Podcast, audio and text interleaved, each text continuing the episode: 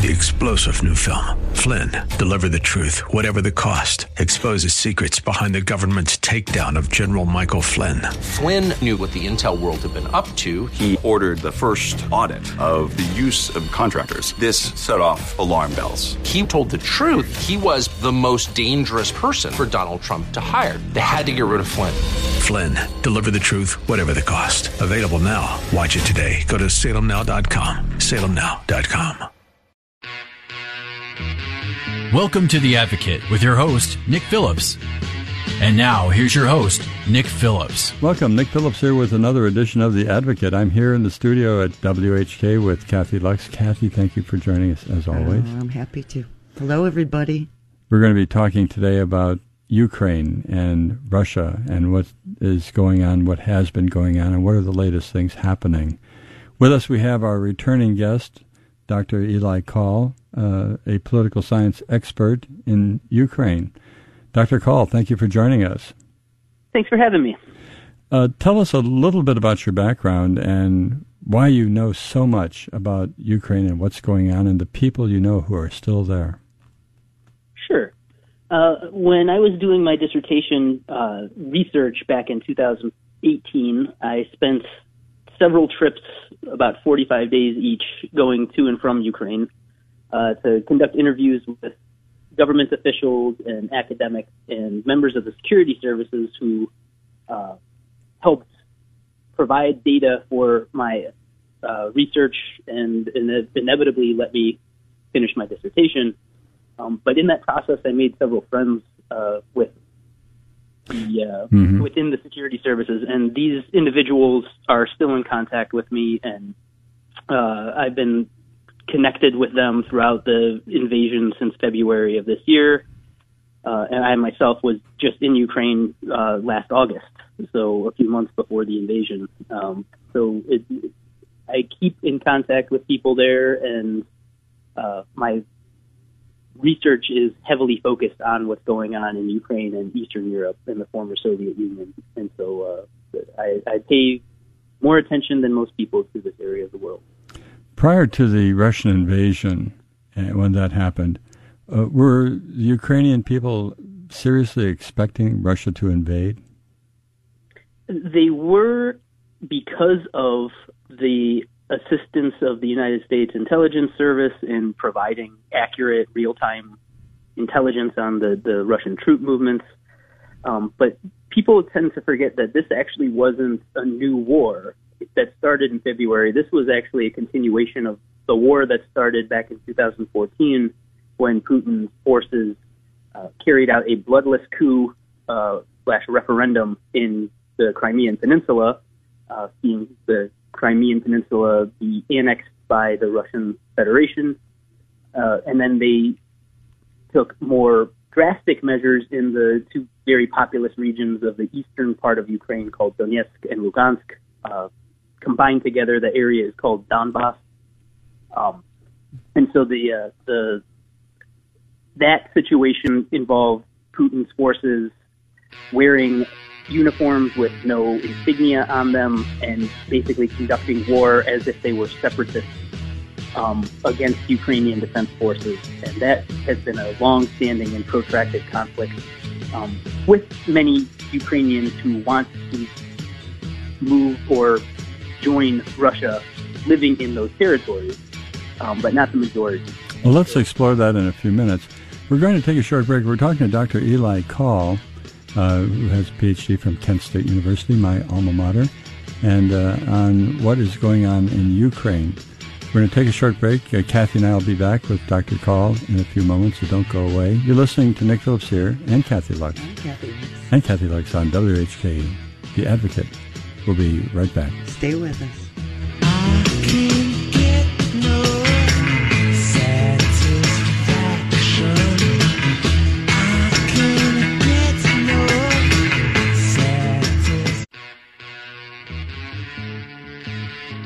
Welcome back, Cleveland. Nick Phillips with you, with Kathy Lux, talking to Dr. Eli Kaul about Ukraine, not the Ukraine, Ukraine. Ukraine. And what's happening with the Russian invasion at the present time. Uh, well, well, Dr. Kaul, the Ukrainians surprised us with regard to the fact that when the Russians invaded, they they just didn't step aside and let the Russians take over everything. They fought back. They fought back hard, and that's why where we are today in the autumn of 2022, uh, it's not a decided conflict. It's still up in the air. Uh, how is that playing out from the standpoint of what the Ukrainian friends you have think? Um, so several of them uh, have to be cautious with me when they're sending information because they are in the military right now. They several of them uh, were former military and then they rejoined as soon as the invasion occurred in February, and they are telling me that the counteroffensive uh, has been going very swimmingly for the Ukrainians. Uh, they've kind of caught the Russians off guard in their choice of location for counteroffensives, um, and they've been taking uh, taking back areas that were occupied by the Russian Federation troops uh, since early on in the conflict uh, pretty easily. Uh, they're not facing as staunch a resistance as even they were themselves were expecting. Uh, and so the the amount of territorial acquisition that Ukraine is gaining is uh, very high at the moment, and it's kind of throwing even more pressure on the Putin government to do something to save their uh, safe face, I guess, in this kind of disastrous political fiasco that they've created. So, so Eric, I'm I'm curious to know, um, as you're you're receiving information in real time, how is that information matching up with what we're hearing? Through news reports and you know uh, both from coming out of Russia and the and Ukraine? Uh, it's it's it corresponds fairly well. Um, a lot of the the the the mainstream news that I'm following, uh, at least there that I see reports. I read a lot of the Ukrainian news outlets that are in both English and Ukrainian. So there's one called Hromadske, and then there's another one called Kiev Post. Uh, and they also tend to be used by places like Reuters and BBC. And so all of the news that I'm seeing there kind of corresponds with what I'm being told. I just hear some more details that aren't necessarily included in the published news story. Um, and then there's some things that I hear that I don't want to share because I fear that it would aid the the Russian forces in knowing that information. And mm. so I'm cautious on what I what information I disseminate. That's understandable, and I guess you know I'd like I'd like to know your take on the the you know we're being told primarily that Russia is doing this to reassemble the Soviet Union, and that's their motivation. Does that seem right to you that that's the main motivation, or is there more to it? So that is one of many uh, kind of explanations for why Putin chose to act and why he chose to act when he did. Um, it's not necessarily that he is pursuing the revamp of the Soviet Union. In fact, it would be more akin to something like the aristocracy prior to the Soviet Union under the Tsar, is what I would compare what President Putin seems to be aiming for with his both domestic and foreign policy. I see. He, he's domestically, he's created a very vertical power structure uh, that kind of removes the checks and balances of government.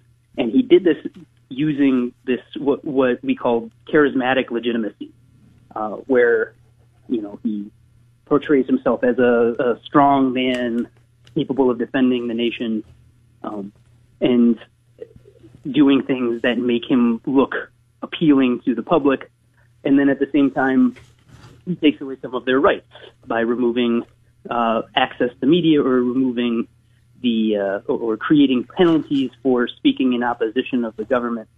Uh, and this gradually becomes more and more uh, authoritarian over time. And then, foreign policy wise, he's created a new system of international organizations that's counter to the liberal world order set up by the United States and the other allies, the Western allies following World War II. Mm-hmm. And so he, uh, and so his counter organization, the CTSO, um, formed out of the Commonwealth of Independent States, and we've seen evidence that he's trying to utilize this organization similar to the way NATO uh, behaved in the West. And so I can understand the comparisons to the formation of a new Soviet Union, but it seems more like he's really trying to reform the, the, the feudal state of the Tsar, placing puppet governors in the former Soviet republics of Kazakhstan, Belarus, uh, and attempting to do the same thing in Ukraine. I see. Uh, yeah, Dr. Kahl, the uh, things we're coming that we're hearing from Russia, or actually hearing from Ukraine now, talks about uh, tremendous uh, losses by the Russians, high numbers of casualties and deaths, and uh, we hear about uh, negative things with regard to equipment maintenance and running out of equipment and ammunition. How much of this do you think is uh, basically just uh, false information being distributed by Ukrainians uh, in some sort, or how much of it is, is really accurate? Uh, I would say the bulk of it is pr- probably fairly accurate. Um, now, I think we have to take some embellishment into account. Um, and so while the notion of Russian military equipment being poor uh, and function in malfunctioning uh, seems kind of surprising to many of us. It actually makes sense when you look at this inner circle of elites that Putin has surrounded himself with, who play an important role in the military industrial complex of the Russian Federation, who develop these weapons and these weapon systems, uh, and in the process steal uh, huge chunks of the amount of of the state money that is being allocated towards these projects. Uh, and so, when the CEO is taking uh, a huge amount of the money that was paid to the company for that program uh, and putting it into a private bank account, uh, generally overseas somewhere, the uh, project itself ends up putting out less than standard quality equipment. And so it's one of the things that we've been seeing in Ukraine has been uh, weapon systems that were thought to be very high, highly capable, uh, actually not functioning uh, with that level of quality that people assumed they would. And at the same time, mm-hmm. there's a question of the, the soldiers themselves losing morale. Um, many of the Russian troops who were sent to Ukraine did not know they were going there to fight a war. They thought they were going there as kind of peacekeepers between the Ukrainian defense forces and what they were led to believe were uh, uh, separatists fighting escalating.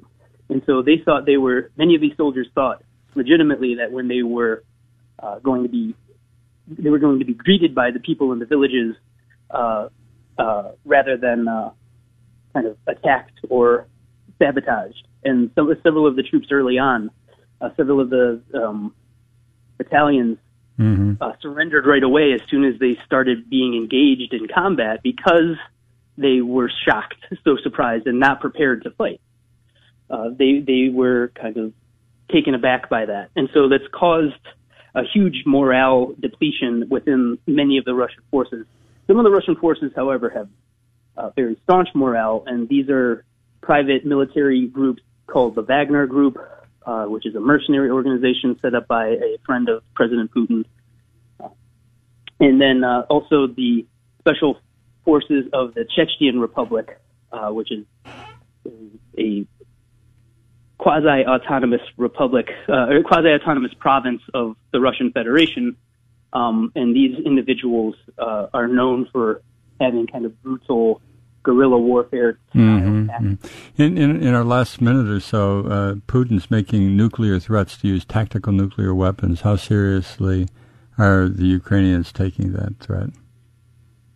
Until Putin's forces are pulled back to a point where they wouldn't be affected, it's very unlikely to even consider that as a legitimate threat.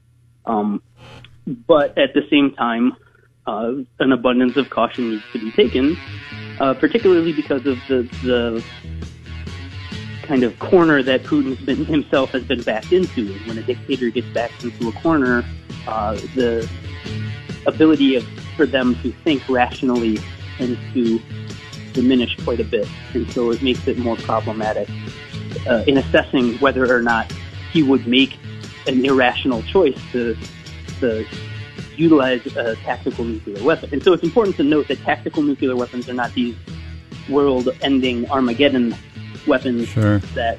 We're, we're going to take a hold that thought. We're going to take a short break. We'll be back with Dr. Call uh, and talking about Russia and Ukraine. Don't go away. We'll be right back. You're listening to Nick Phillips and Kathy Lux here on WHK, The Advocate. We'll be right back.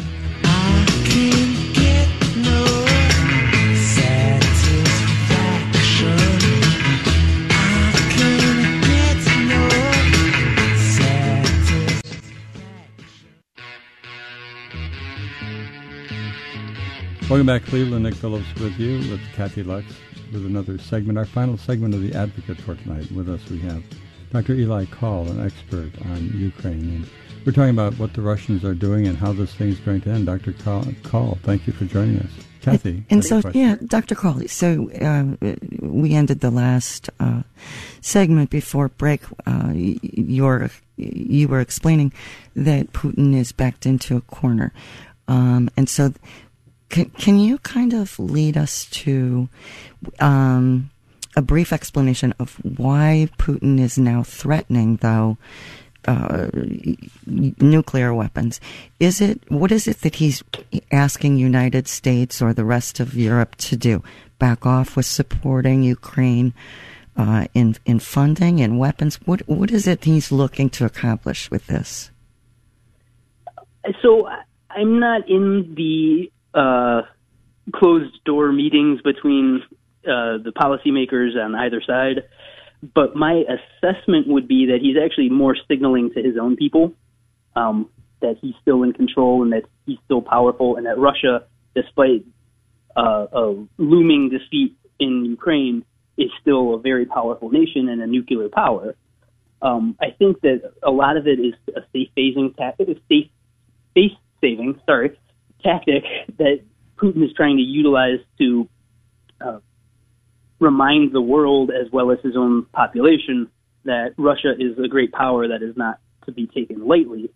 But at the same time, uh, I think that it's also signaling that he's possibly intending on increasing the conventional weapons use in Ukraine, in particular in the the uh, Dnipropetrovsk or Dnipro or uh, Zaporizhia region in central, south central Ukraine. Um, that's where uh, his forces seem to be concentrating a lot of their efforts since they've lost a lot of control of the northeast. Well, with uh, Putin's uh, call for 300,000 more troops to be drafted, causing quite a pushback, sort of an unprecedented pushback in Russia. Uh, in, in the last minute we have here, uh, what, what's your estimate? How long is this going to go on yet? What's the end game? In, in a minute, So- tell us. yeah. The the short answer is indefinitely. Um, sadly, because this is a continuation of the war that started in 2014, and it's just an escalation of that war, it's actually likely to kind of ebb and flow in a similar pattern to to that conflict, which actually just stalemates eventually.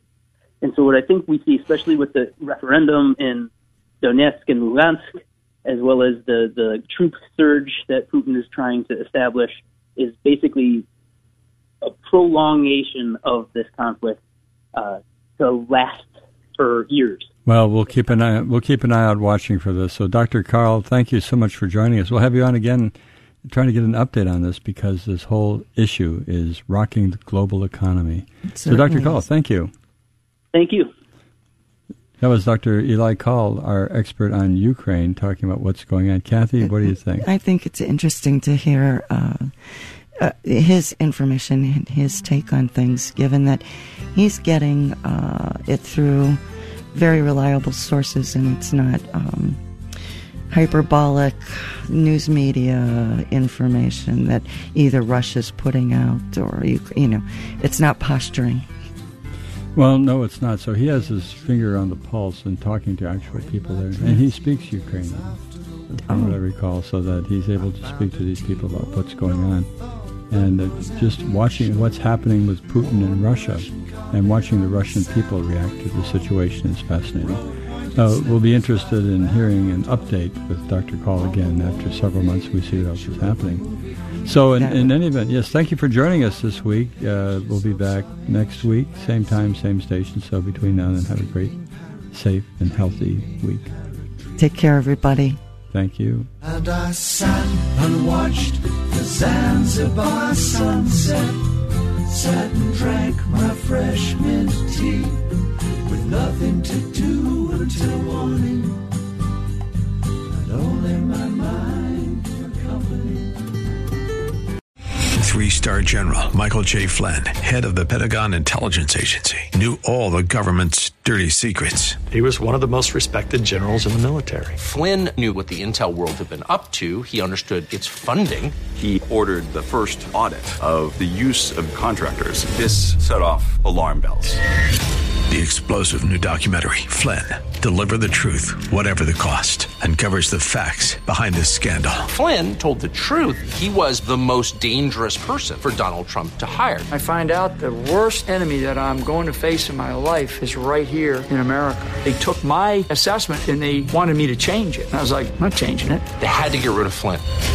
With in depth interviews, archival footage, and never before seen personal records of the man behind the headlines. I just felt like I was drowning. Flynn, deliver the truth, whatever the cost. Available now. Watch it today. Go to salemnow.com. Salemnow.com.